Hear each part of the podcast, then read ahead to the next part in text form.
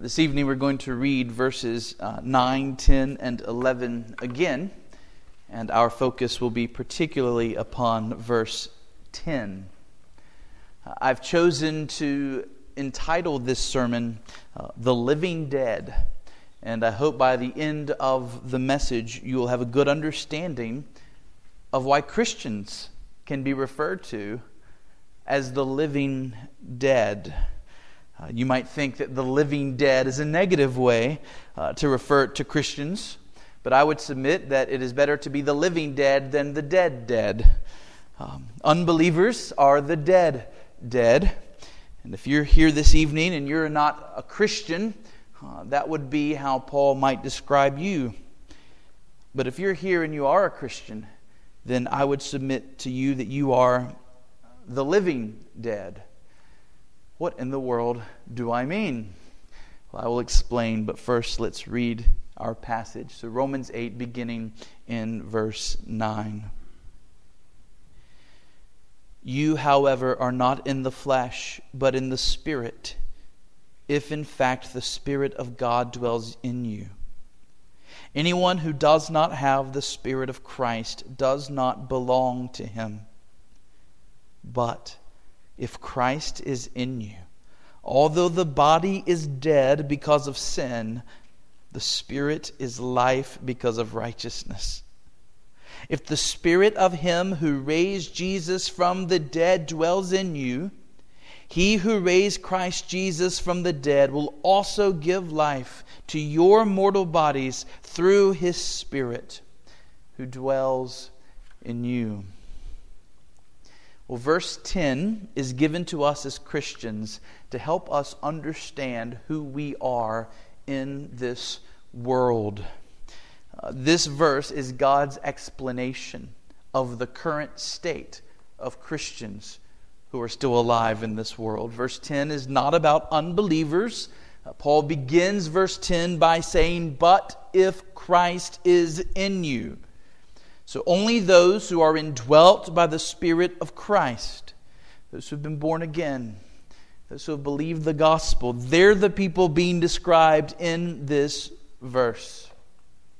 Now, as human beings, we are made up of two essential parts we are body and we are soul. Uh, there are some who hold to a different view uh, these people are called trichotomists. Tri as in tricycle or triangle. Uh, trichotomists believe that human beings are made up of three essential parts. They would say human beings are body and soul and spirit. Uh, I believe that the Bible teaches a view called dichotomy. Di is in divide or dilemma or dioxide. Di is in the number two.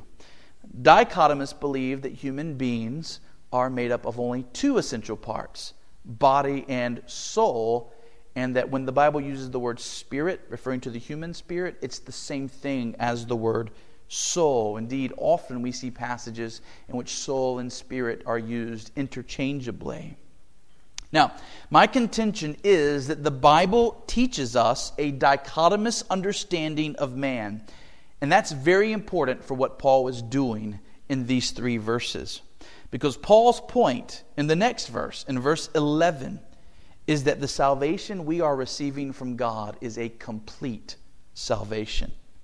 Man is soul and body, and in the end, both our soul and our body is going to be saved. There will be a day when both our soul and our body will be made perfectly alive walking on the streets of the new earth. You see, before we became Christians, our bodies and our souls were dead to God. They were both entangled in sin. Our bodies and our souls were in bondage to sin. That's why I called unbelievers the dead, dead. The body was dead to God, the soul was dead to God. But when the Holy Spirit comes upon a person, through the gospel and causes that person to be born again, that person's soul is made alive. our souls begin to live. We begin to experience real, abundant life in Christ Jesus, but not our bodies. Our bodies still remain in bondage to sin. Our bodies remain a constant snare to us in the Christian life. If we just gave in to the whims of our bodies, we would sin and we would sin and we would sin. Our spirits have been made alive. Our bodies remain dead to God. And that's why I described us in this life as the living dead. The soul is alive, the body is dead. Now, next Sunday's sermon will be on verse 11 where we are told there will be a day when God will complete his work of salvation in us. And just as our souls have been made alive today, our bodies will be made alive to God. Our bodies, like our souls, will be made new and will be in complete and perfect submission to the good will of God. We will have a perfect body and a perfect soul on that glorious day. Verse 11 is about the day when we will be the living, living. This is what salvation is. We are taken from the dead, dead, body and soul both dead, to the living, living. But today, as Christians, we're in that process. The soul is alive, the body is not. And so Paul is operating with this dichotomous understanding of man. And the Holy Spirit makes the soul new first, and then when Jesus comes back, our bodies will be made new as well. And by the way, everything that we're studying here in verses 9, 10, and 11 is a setup for what Paul was going to teach us in verse 13. You see, all of this is setting us up to make sure we understand how to wage war in the Christian life against sin. And if you do not understand yourself properly, if you do not understand who you are properly, you will not be able to fight sin in your life properly.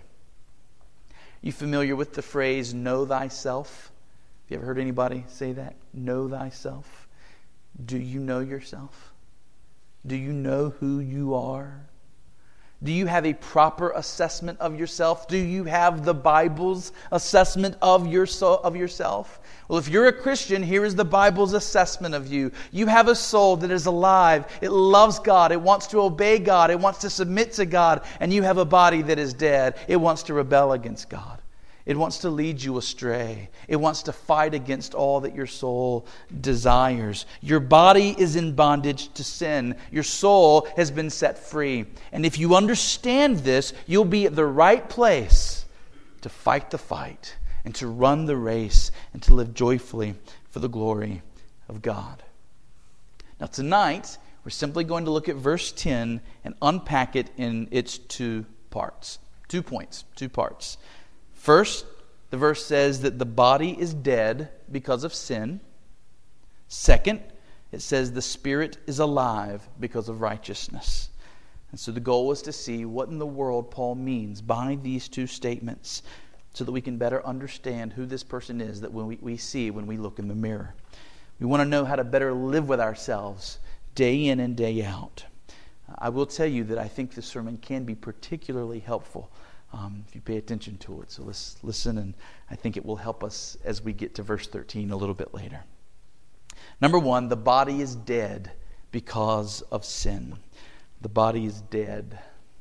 The body is dead. Clearly, he is not referring to physical life. Okay? Um, Paul was writing to Christians in Rome, and they're living when he writes this. Their, their hearts are beating right? Their brains are waving, their, their lungs are expanding and compressing. These are, these are living people. And yet he says to them, Your bodies are dead, right? So what does he mean? Well, he means that their bodies are completely devoid of life towards God. That is, that their bodies are in bondage to sin. Their bodies desire sin. Their bodies are in a state of spiritual and moral death and that this is the state that they're in even as Christians. We see this in many ways. Picture yourself at a buffet. Delicious food. Your eyes see the food, that's body. Your mouth begins to water. That's body. And long after you've had a moderate amount of food that is healthy for you, that is right for you, that is good for you, your eyes still want more. And your mouth continues to want more. Your taste buds want more. Sometimes our stomachs still seem to be desiring more than what is needed. This is a sin. This is gluttony. We're called to do all things in moderation, but our bodies do not like moderation. Our bodies do not like boundaries. Our bodies do not like self control. No, our bodies like gorging. The body is the enemy of your soul as you try and practice moderation. Or think about sleep. How often do you wake up in the morning and you know that the responsible, God honoring, appropriate thing for you to do is to get on up? And your body is revolting, right? It likes the comfort of the bed, it likes the covers. The body cares nothing about what God would have you do. All the body knows is, this feels good and I like it, right? It likes sleep. And if you haven't learned to bring your body into submission, you'll become a very idle and a very lazy person, sleeping far more than you should. Um, think about our sexual desires. All we have to do is look around at what has become normal in our society regarding sexuality. And we can see that human bodies seem to long for all kinds of sexual experiences which are contrary to the will of God and the good of our souls. How did our bodies get this way? How did our bodies come to this place of constantly desiring things contrary to God, out of proportion, without moderation? Why are our bodies dead? And Paul's answer is because of sin. Your body is dead because of sin. And in particular, because of what he says in the next phrase, I think Paul is referring here to one sin the sin of Adam. How did our bodies come to be this way?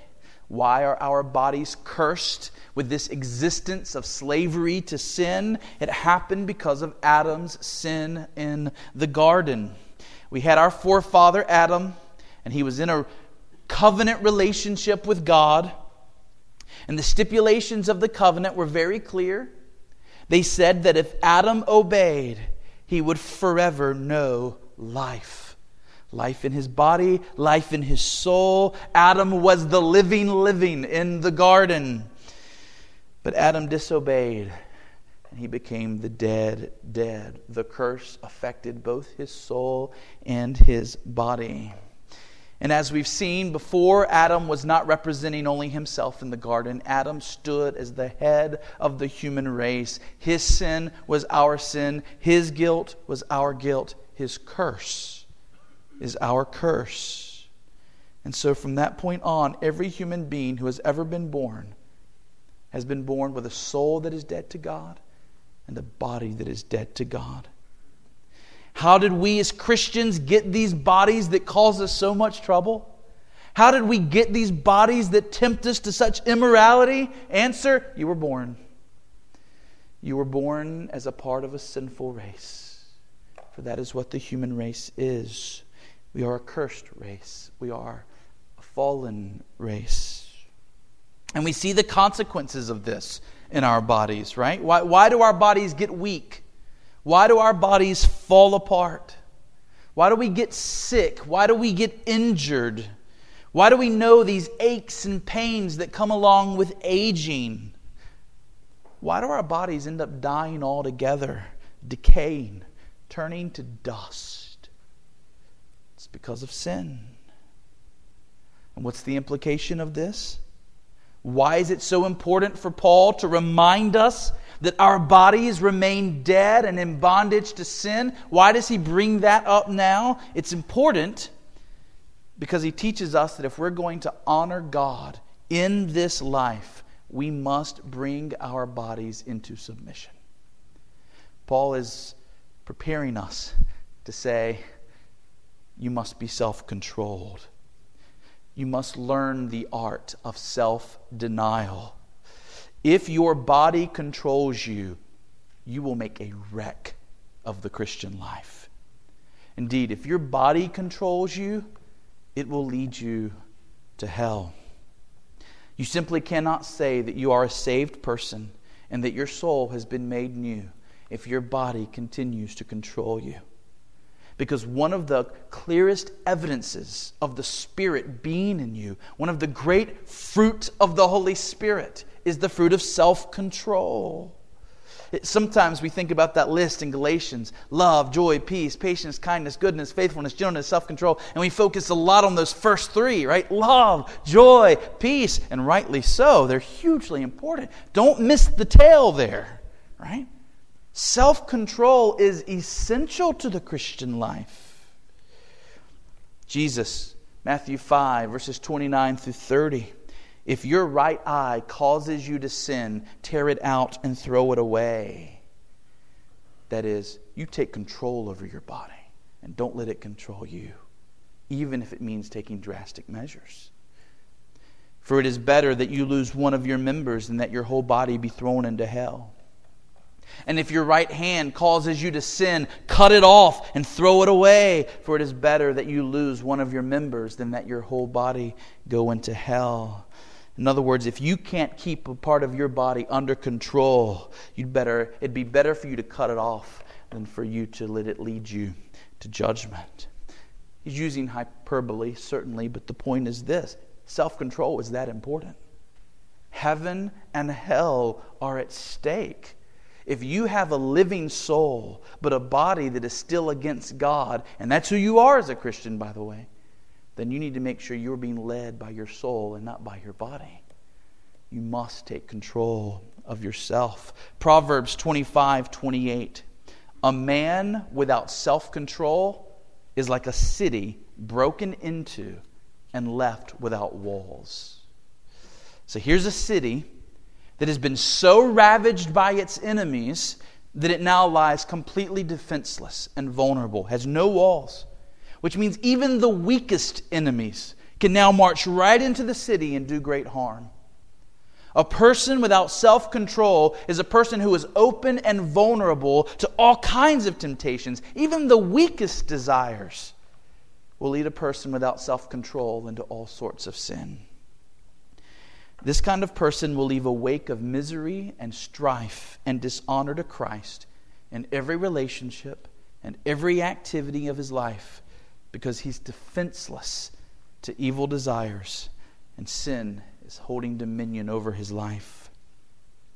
Church, in 1 Corinthians 9, the Apostle Paul made a statement that shows that even he knew that if he didn't control his body, he could prove to be an unbeliever and fall away from Christ. The Apostle Paul said that even this was possible for him, for his body to lead him away from God. He said this He said, Do you not know that in a race all the runners run, but only one receives the prize? So run that you may obtain it. Every athlete exercises self control in all things. They do it to receive a perishable wreath, but we an imperishable. So I do not run aimlessly. I do not box as one beating the air. No, I discipline my body and keep it under control, lest after preaching to others, I myself should be disqualified. Hear what he's saying? Paul says, Look, brothers and sisters in Christ, I'm in this race with you. I'm running after Christ likeness with you. And I've learned that if I don't discipline myself, if I don't get my body under control, even after preaching the gospel to you, I can prove to be an unbeliever. In church, if that's something the Apostle Paul knew about himself, what about us? How much more does someone like us need self control? Back in Romans 6 12 through 13, Paul told us this. He said, Do not let sin reign in your mortal body to make it obey its passions. Do not present your members to sin as instruments for unrighteousness, but present yourselves to God as those who have been brought from death to life, and your members, that is your body parts, present them to God as instruments for righteousness. What is the message there? The message is that your body is like a wild bronco, and it will wreak havoc on you and on others if you let it remain out of control. But if you can bridle this horse, if you can saddle this horse, if you can teach this horse to obey, then it can be used for great, great good in this world. Self control takes what can kill you and turns it into an instrument of righteousness that serves the glory of God and the good of others. Do you have self control? Pray for it, cultivate it, work at it.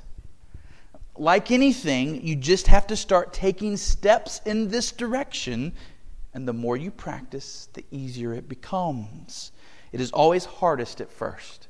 Right? Teaching the bronco to obey is hardest at the beginning. Say no to your stomach and mean no? Say no to your eyes and mean no. Purposefully submit your body to the service of God. Bring your body in subjection to the will of God. And even as you fight this battle, remember that verse 11 is coming.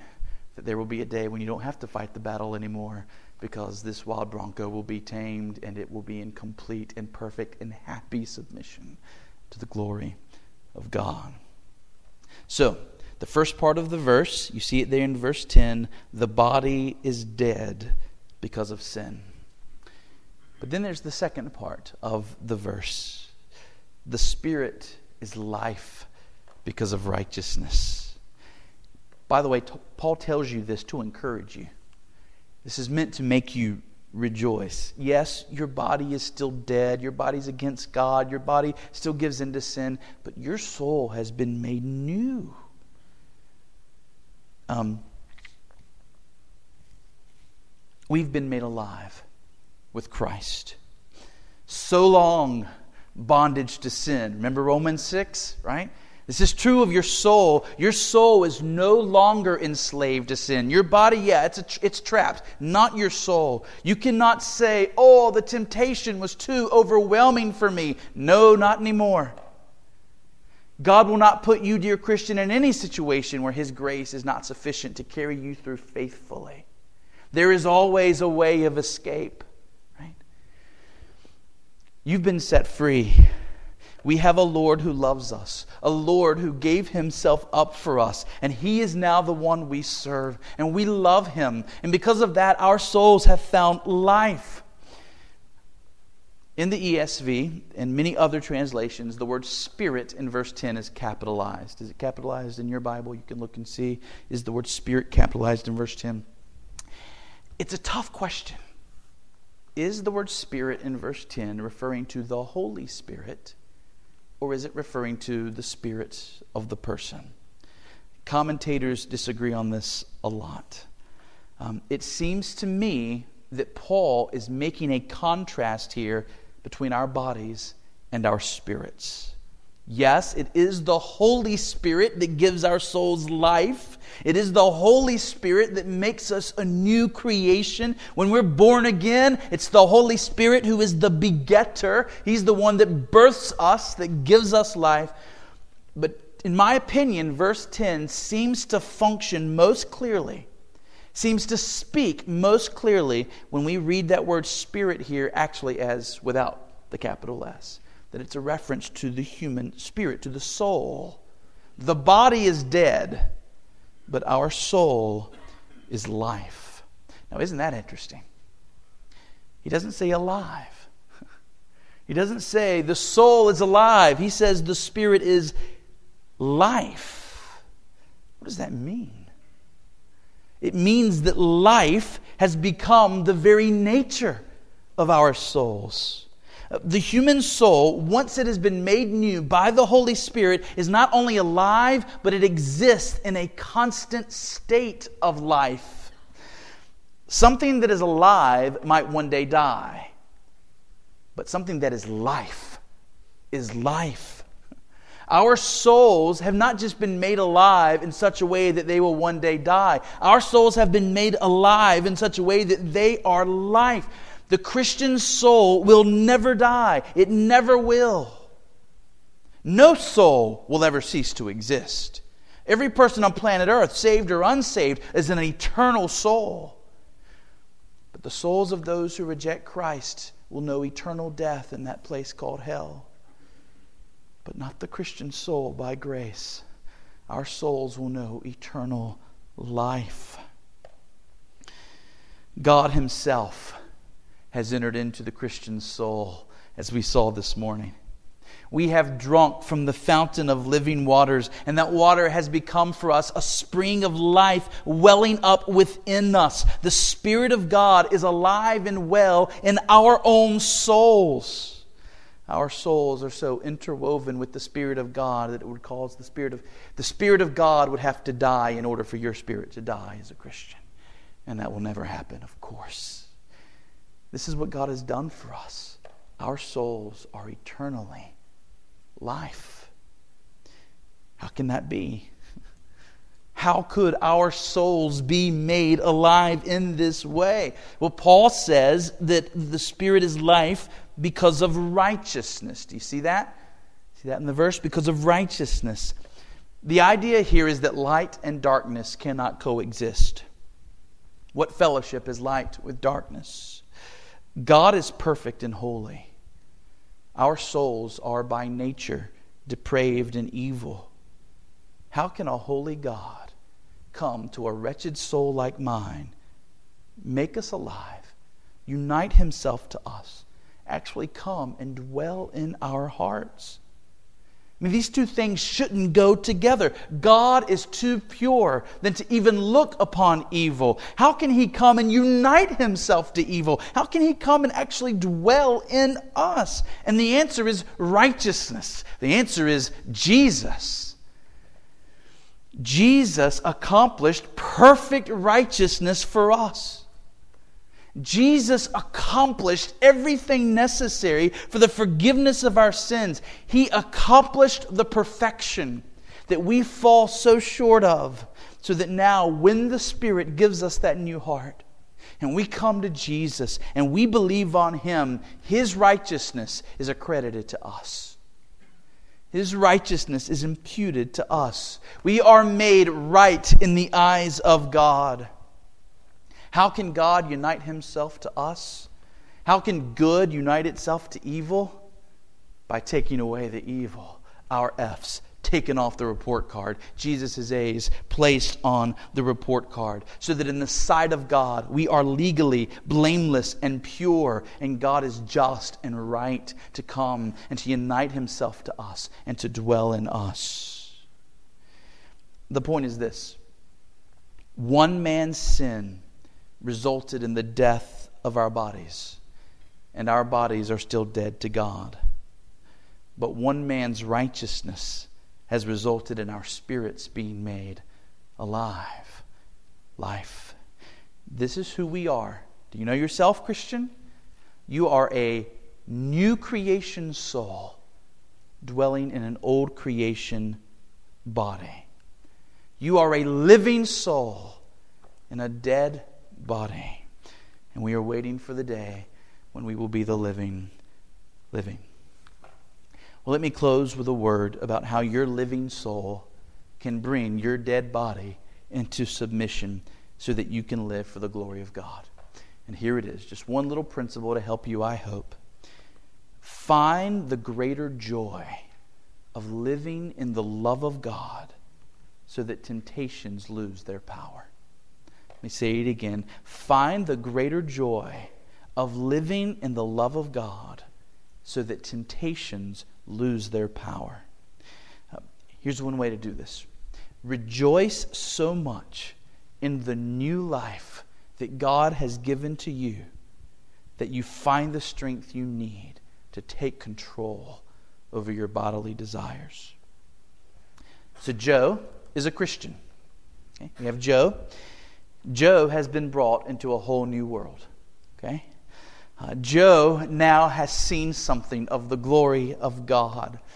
The Bible is beginning to break open for Joe. He, he's beginning to have a right understanding of the Word. And through the Word, he's beginning to have a right understanding of himself and of this world around us and of God. He, he is seeing with new eyes. Everything has changed. Billions walk in darkness, but Joe has been given eyes to see. And he has come to know the love of God in Jesus Christ he's beginning to think about all that God has done for him. Everything that God is doing for him every moment of every day. Joe thinks often about Christ's sacrifice on the cross.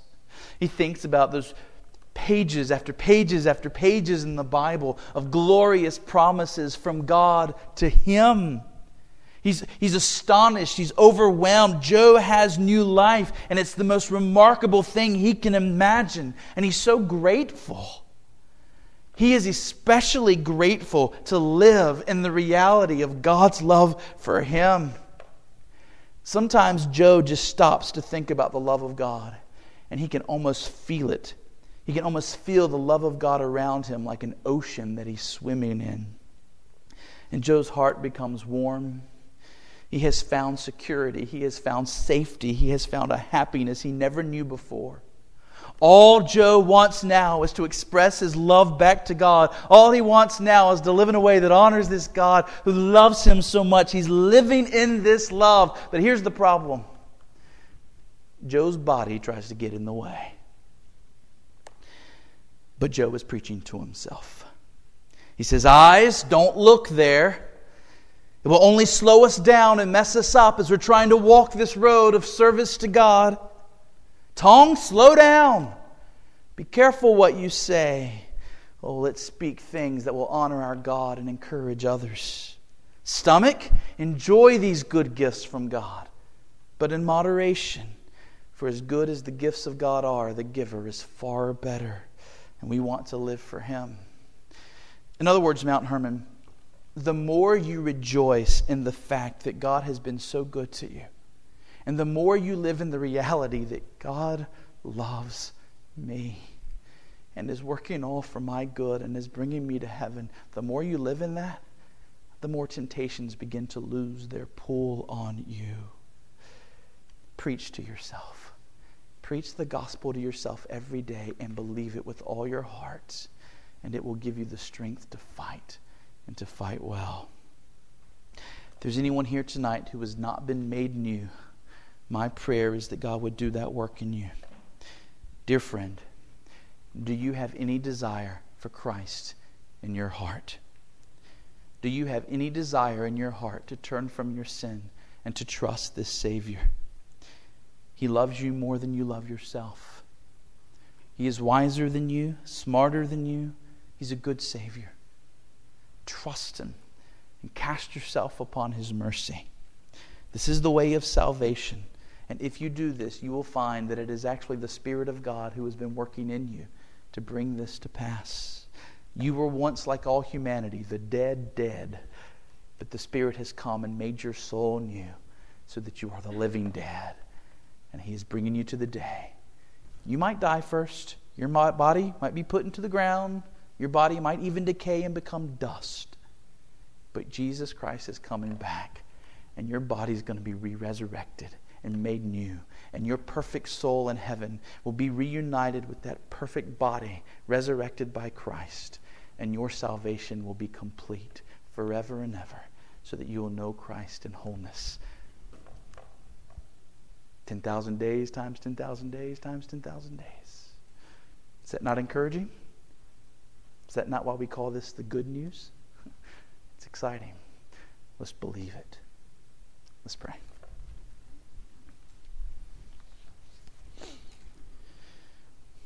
Father, we thank you for what you have done for us in Christ.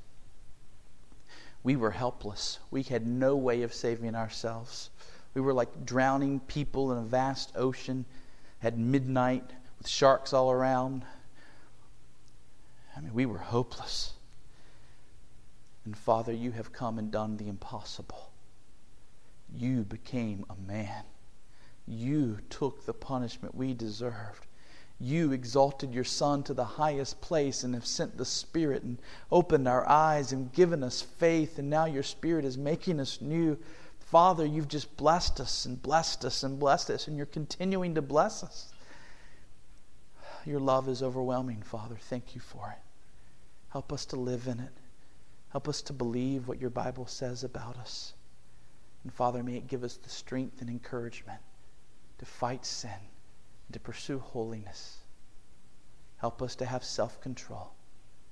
Help each boy and girl, each young man and young woman, each older man and older woman, help us all to have self control so that we can better love you and love those around us. Father, thank you for your love. Watch over us this week, we pray in Jesus' name. Amen. Amen. You're dismissed.